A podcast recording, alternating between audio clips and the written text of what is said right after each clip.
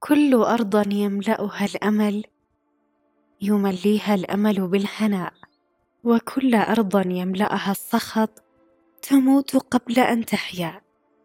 مساء الأمل أو صباح الأمل بتوقيتكم وخاصة للناس اللي بقلوبهم ذرة يأس. يمكن بهالحلقة نغير هالذرة أو نخفيها وتتغير كثير أشياء بناء عليها ونتمنى فعلا هالتغيير. بحكي لكم قصة ممكن تكون مثال لعظم الأمل اللي راح نتكلم فيه في هذه الحلقة. وطبعا قصة شخص مو أي شخص. شخص وضعه الله نبي علينا وهي قصة يعقوب عليه الصلاة والسلام.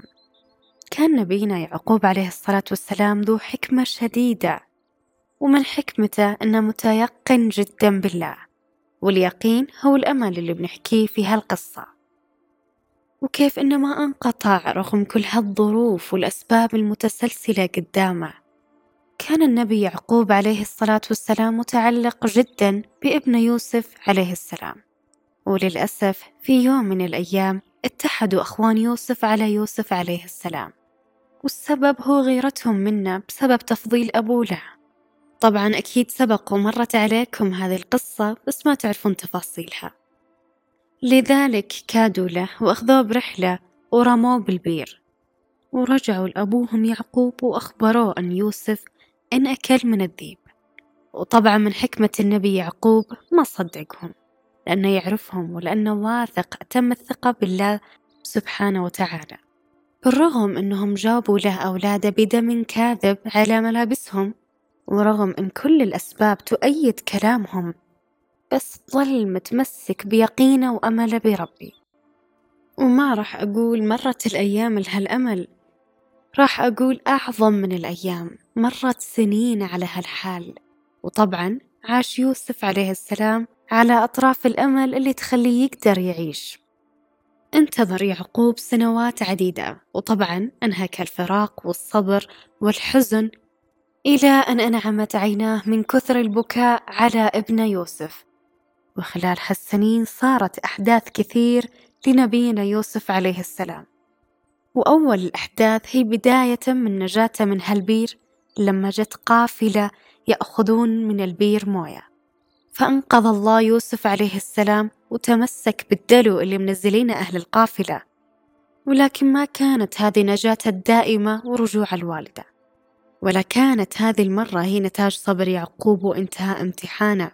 بالعكس استمر هالامتحان سنين وبهالسنين صارت كثير أحداث ليوسف عليه السلام منها حادثة امرأة العزيز التي كادت ليوسف إلى السجن ثم إلى تفسير الأحلام إلى أن انتهى به المطاف وأصبح يوسف عليه السلام عزيزا لمصر.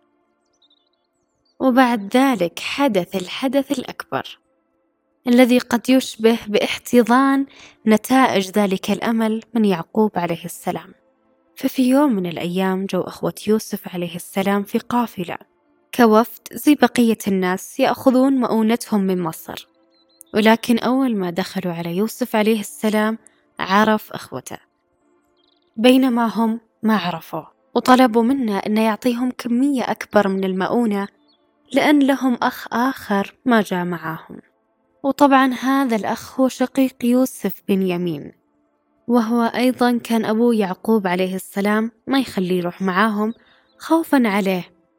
فلبى لهم يوسف عليه السلام طلبهم ولكن بشرط أنهم يجيبون أخوهم معاهم.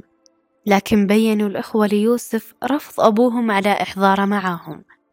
أصر يوسف عليه السلام على رأيه. ورجعوا ليعقوب عليه السلام والدهم طالبين منا أنهم يأخذون أخوهم بنيامين معاهم عشان يعطيهم العزيز مؤونتهم. رفض أبوهم لأنه كان خايف أنه يحصل كما حصل مع يوسف. وبينما هم يحاولون بالصدفة لما فتشوا بأغراضهم لقيوا مؤونتهم وأموالهم معاهم. فتفاجأوا وقالوا لأبوهم لو رحنا مع بنيامين لمصر مرة ثانية راح تزيد مؤونتنا. ووافق يعقوب عليه السلام. ولكن أشترط عليهم أنه يرجع سالم ولا يضيع. شدوا رحالهم إلى العزيز اللي هو يوسف عليه السلام ودخلوا عليه بأخوه بنيامين. ولأنه يبغى يبقي أخوه معه احتال حيلة. فأمر العمال اللي عنده أنهم يحطون كأس الملك اللي يشرب منه في أغراض بنيامين. ولما خرجوا إخوانه اتهموهم بالسرقة. وحاولوا إخوة يوسف يدافعون عن أنفسهم ولكن بدون أي فائدة. لكن الجنود كانوا مصرين أن السارق راح يصير عبد عند الملك وهم عارفين أن الغرض بمتاع بنيامين. وفتشوها واعتقلوه جزاء سرقته وبالأصل هي حيلة من يوسف عليه السلام عشان يبقى أخوه معه زي ما ذكرت. كانوا الأخوة خايفين جدا من ردة فعل أبوهم لو عرف باللي حصل البنيامين طلبوا من الجنود أنهم يستبدلون بنيامين بواحد منهم. ويكون عبد عند الملك بداله. ولكن رفض الجنود حدوث هذا الشيء. ورجعوا إخوة يوسف لوالدهم خائفين وخائبين. وأخبروه بما حدث. لكن ما صدقهم أن ضاع بنيامين بالطريقة اللي أخبروه بها. وحزن يعقوب حزن شديد. وأمر أولاده أنهم يرجعون لمصر ويبحثون عن أخوانهم يوسف وبنيامين. وحرص عليهم أنهم ما ييأسون وأطاعوا أمر أبوهم ورجعوا لمصر. رجعوا لعزيز مصر اللي هو أخوهم يوسف وطلبوا منه أن يرحم ضعفهم وضعف والدهم. وفي هذه الأثناء عرفوا أن يوسف عليه السلام هو أخوهم يوسف وطلبوا منه أنه يغفر لهم على اللي سووه معه سابقا فاستغفر لهم. وأعطاهم قميصة وأمرهم أنهم يلقونه على وجه أبوهم ليرتد له بصره. وأول ما رجعوا أخوة يوسف عليه السلام إلى أبوهم حس النبي يعقوب عليه السلام بريحة ولد يوسف. فألقوا عليه قميص يوسف عليه السلام وفعلا عاد له بصره. بعد ذلك ذهبوا جميعهم لمصر عند يوسف عليه السلام وآمنهم من الخوف والقحط. وسجدوا له إخوانه سجود الملوك. وبهاللحظة نال يعقوب عليه السلام نتيجة صبره ويقينه وأمله بالله سبحانه وتعالى. وحمد ربه على هالنتاج وحتى على صلاح أبنائه. القصة عظيمة عظيمة جدا. قد أكون اختصرتها لكنها مليئة بالحكم اللي بكل كلمة منها لازم ناخذ عبرة. على رأسها الأمل اللي كان سبب عيش يعقوب. تفاصيلها اللي توضح عظم التسامح والأقدار اللي نمر فيها وكيف إن نحس إننا نملك الدنيا بقوة يوم وبالأصل كل شي يمر بتدبير الله. تفاصيلها اللي تشرح إن مهما الإنسان مر بظروف وبأسباب الله ما راح يخلي حقه ضايع ما دام هو واثق فيه.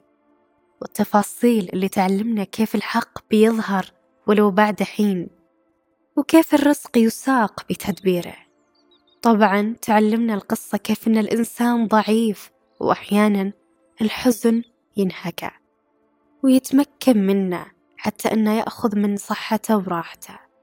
بس بالأمل والثقة بالله ممكن يخلينا نستعيد كل ما فقدنا بالإضافة إلى التقبل التام والتوكل عليه سبحانه.